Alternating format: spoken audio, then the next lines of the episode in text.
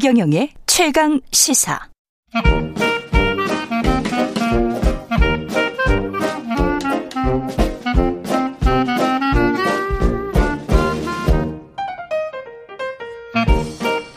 네, 최경영의 최강 시사 경제합시다. 월요일은 명쾌한 경제 이야기 해보고 있습니다. 오늘도 박정호 명지대학교 특임 교수 나오셨습니다. 안녕하십니까? 예, 안녕하세요. 지난주에 뭐 미 연준 자이언트 스텝 네. 0.75% 포인트 금리 인상 단행했고요. 그 최근에 이제 내부 문건이 좀 공개가 됐는데 네. 뭐 한쪽에서 4% 많게는 7%가 돼야 된다. 예. 아, 이거는 충격적인데. 맞습니다. 저도 아니 이런 뭐. 무책임한 사람들 같으니라고 4에서 7이면은 이 편차가 예. 연준이라는 것은 네. 좀 전에 말씀해 주신 것처럼 0.25% 포인트씩 굉장히 세부 조정하고 정교한 그렇죠. 수치를 발표해야 되는데 예. 이 4에서 7이면 이게 범주가 너무 넓어서 저도 한번 아 이분들도 지금 너무 옥신각신 하는구나 생각을 하고 있는데요. 예. 자, 그럼에도 불구하고 이 수치를 어떻게 일단 받아들이고 지금 금리를 어떻게 받아들 여야 되느냐부터 먼저 말씀을 드리면 음. 이제는 모든 그 조금 학자들도 사람인지라 예. 조금 발언을 좀 뭐랄까요? 세게 하시는 분도 계시고 의사 결정을 조금 굉장히 신중하게 하시는 분들도 계시잖아요. 아, 그럼요. 예. 예. 그런데 이제는 신중하게 하시는 분들마저도 아 침체 내지 스태그플레이션의 초입에 온 것 같다라는 얘기를 다 하시는 상황인 것 같아요. 예. 그러니까요. 예. 예. 자 그렇다면 음. 이 경기 침체 그 다음에 물가 상승 이거에 대해서 이제 모두가 다 동의하는 컨센서스가 돼버렸을 때 물가 상승을 잡으려면 어떻게 해야 되느냐 그 기본적으로 어 중립 금리보다 기준 금리가 더 올라가야 된다라는 게 원칙이에요.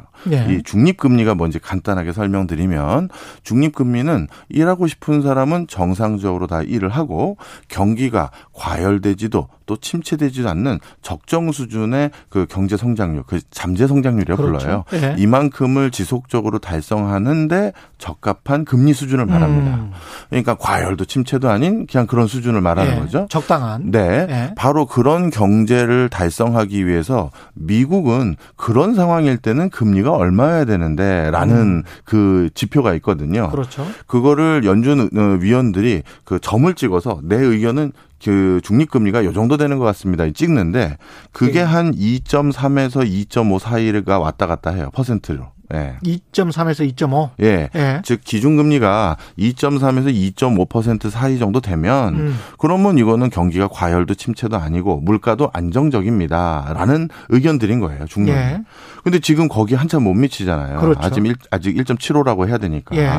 그러니 아직까지 금리 인상의 폭이 더 많이 가속화될 가능성이 있는 거죠. 어. 왜냐하면 지금 같은 상황이라면 경기가 적정 시점보다 금리가 낮다는 거잖아요. 그렇죠. 예, 기준금리가. 음. 그럼 기준금리가 낮다라는 건 돈을 싸게 빌려줄 테니 소비하시고 투자하시고 고용하세요를 시그널로 주는 형국이 돼버린 거니 아직은. 아직은 예. 그러니 이거는 물가를 잡겠다는 금리 수준은 아직은 아니라는 거죠. 그렇죠.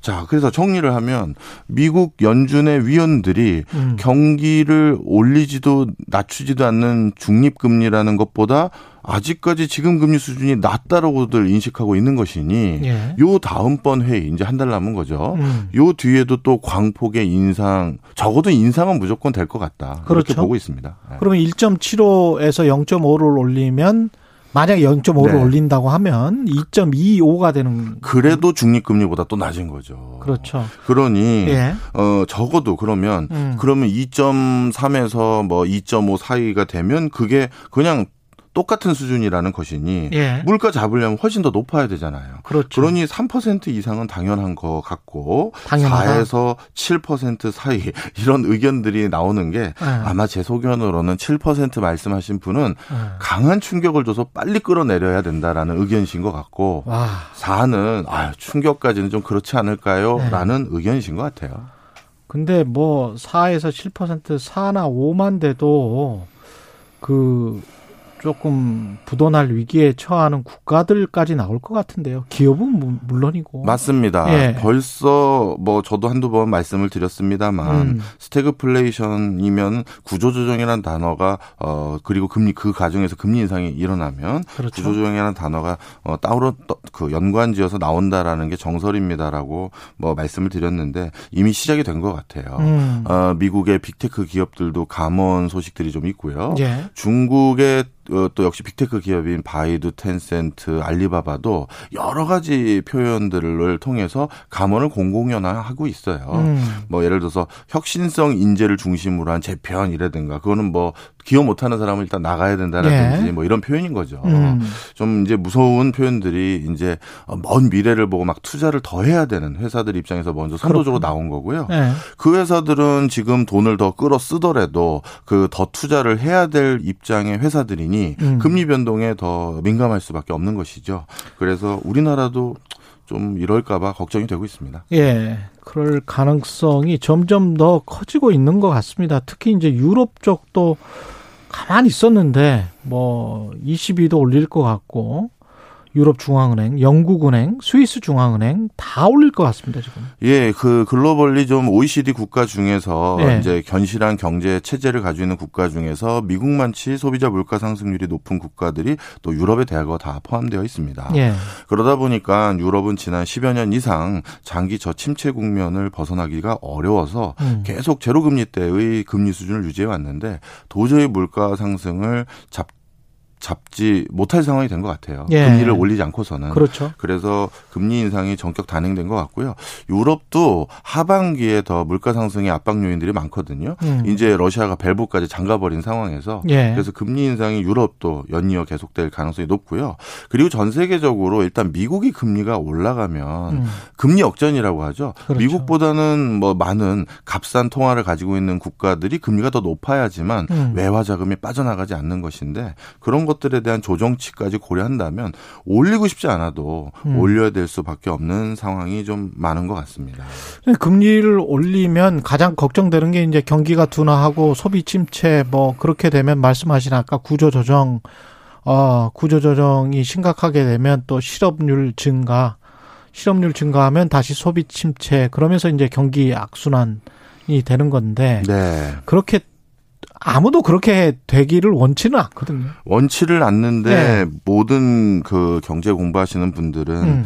침체보다도 물가를 국가가 못 잡는다라는 시그널을 훨씬 더 걱정해야 된다라는 거 인플레이션을 경기 침체보다는 예. 예. 자 그런데 이제 침체가 만약에 그러면 음. 물가를 잡는 걸에 대한 우리가 어떻게 보면 대가로 트레이드 오프로 예. 예. 침체를 조금 선택을 했다라고 가정을 한다면요. 예. 만약에 음. 그걸 누구도 원치는 않지만 음. 그 침체를 그럼 일반적인 경제학자들은 어떻게 판단하고 있느냐?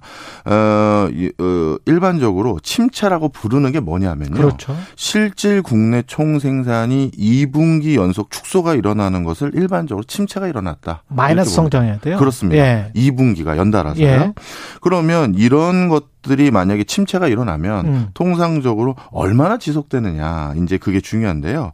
어 2차 세계 대전 이전까지는 이렇게 2분기 연달아 경기 경제 성장률이 떨어졌을 때 11개월 정도 지속되는 게 평균치였고요. 음. 근데 2차 세계 대전 이후 일어난 침체라고 불리우는 것들은 얼마가 일어났냐면 18개월 정도가 일어났고 예. 그다음에 오일 쇼크 이후에는 그 기간이 더 늘어서 25개월 이상이 지속된 경우들이 많아요. 그랬군요. 예. 예. 그러다 보니까 한 번 침체라는 어떤 단어가 지정될 수 있는 상황이 연출되면 요즘은 거기를 극복하는데 걸리는 시간이 훨씬 더 오래 걸려지고 있다. 음. 예, 이렇게 보시면 되겠습니다. 그럼 우리도 뭐 이왕 맞을 거 그냥 매를 빨리 맞는 차원에서 금리를 인상을 뭐 그 특히 또 금리가 역전이 되면은 뭐 해외 자본 유출이랄지 이런 것들을 걱정해야 되는 나라기 때문에 예. 우리도 할 수밖에 없는 거죠 금리 인상은. 예, 금리 인상은 일단 뭐 할 것 같고요. 음. 그리고 금리 역전이라는 게 비정상적인 상황이기 때문에 이걸 오래 두는 것은 아무리 우리 내부에서 자신감 있는 어 경제학자 그러니까 우리 경제 괜찮다 음. 역전이 일어나도 큰 이상이 없다라고 말씀하시는 분들조차도 예. 아 금리 역전이 오래 지속되면 그건 아니죠라고는 아니죠. 예, 다 의견에 공감을 하세요. 지금 똑같습니까? 1.75, 1.75? 예, 같다고 보면 됩니다. 예. 예. 그러니까 이제 뭐 우리가 올려야 될 상황이 정상적인 거죠. 그렇죠. 아마 어느 수준인지는 모르겠습니다만 올릴 것 같긴 합니다. 어. 자, 그런데 우리나라만 하더라도 그래도 주력 산업분이 ICT를 기반으로 한 미래지향적인 산업이 좀 많기 때문에 음. 나름 좀 역전 뭐 이런 걸로 해도 좀 견디기도 하고 할 것 같은데 문제는 우리보다 조금 더 뭐 후진국이라는 표현 요즘 잘 안 쓰지만 예. 개도국에 해당되는 국가들이에요. 어려운 또. 예. 예. 어, 예전엔 그러면 좀 전에 설명드렸던 예전엔 침체가 더 빨리 극복됐는데 음. 요즘은 왜 점점 침체를 전 세계적으로 평균치가 이렇게 길어지는 이유가 뭔가요? 했을 예. 때 예. 방금 말씀드렸던 미국이나 유럽 이제 서구 국가들이 음. 개도국들의 침체를 빨리 극복하는 걸 예전만큼 도와주지 않아요. 아, 본인들도 힘들어서? 그것도 있고요. 예. 예전에는 냉전이라는 게 있기 때문에 아. 우리가 도와줄게 해서 넌- 저쪽 진영으로 넘어가지 않게 만들어야 돼요. 넌내 편이니까. 그렇죠. 내가 도와줄게 걱정하지 마. 괜히 사회주의, 공산주의 이런 거 신경 쓰지 마. 반대로 공산 진영도 마찬가지고요. 아. 그러니까 이번 침체 같은 경우는 그 어느 때보다도 선진국이 발등에 불이 떨어졌고 자기들 앞가림도 못 하거든요. 그렇죠, 그렇죠. 그런데 개도국 저 북아프리카 중남미 국가 뭐 또 중동의 저개발 국가들 이런 것들까지 신경 쓰지 못할 가능성이 많아요. 그러네. 그러면 그들 국가들은 이번에 또 아랍의 봄에서도 그게 확인됐거든요. 그렇죠. 아랍의 봄에 침체로 국면으로 돌아선 국가들이 코로나19 전까지도 절반 이상이 10년 동안 1인당 GDP가 더 떨어졌어요.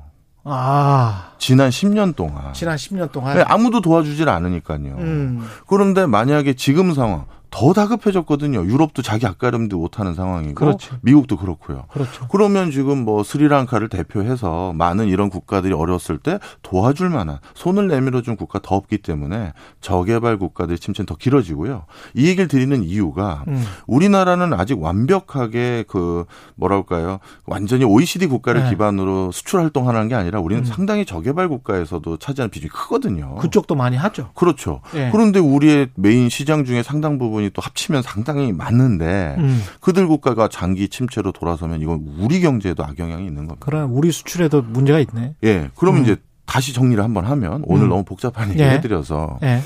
우리나라는 분명 미래적 미래 신산업에 지속적인 투자를 해야 되지 않습니까? 예. 뭐 전기 자동차, 그렇죠, 배터리, 그렇죠, 그렇죠. 뭐 그다음에 그냥 반도체도 또 예. 투자해야 되고요. 음. 그런데 그런 걸 투자하는 데 있어서 지금 어 주저할 수밖에 없는 금리 인상이 생겼고 음. 그다음에 기존에 돈을 벌어왔던 군 중에선 쪽 저개발 국가에서 상당한 비중이 있었었는데 그쪽 매출이 좀 줄어들고. 그쪽 매출이 줄어들면 음. 벌어서 투자하기도 어렵고 돈 빌려서 투자하기도 어렵고 우리나라도 이- 아까 제가 참 입에 담긴 뭐 합니다만 음. 어 이게 침체 내지 더 심하게 말하면 구조조정 이런 단어가 우려되는 구조적인 이유죠. 한파가 밀려오고 있습니다. 명지대학교 박정호 특임 교수였습니다. 고맙습니다. 감사합니다. KBS 1라디오 최경령의 최강시사 듣고 계신 지금 시각 8시 43분입니다.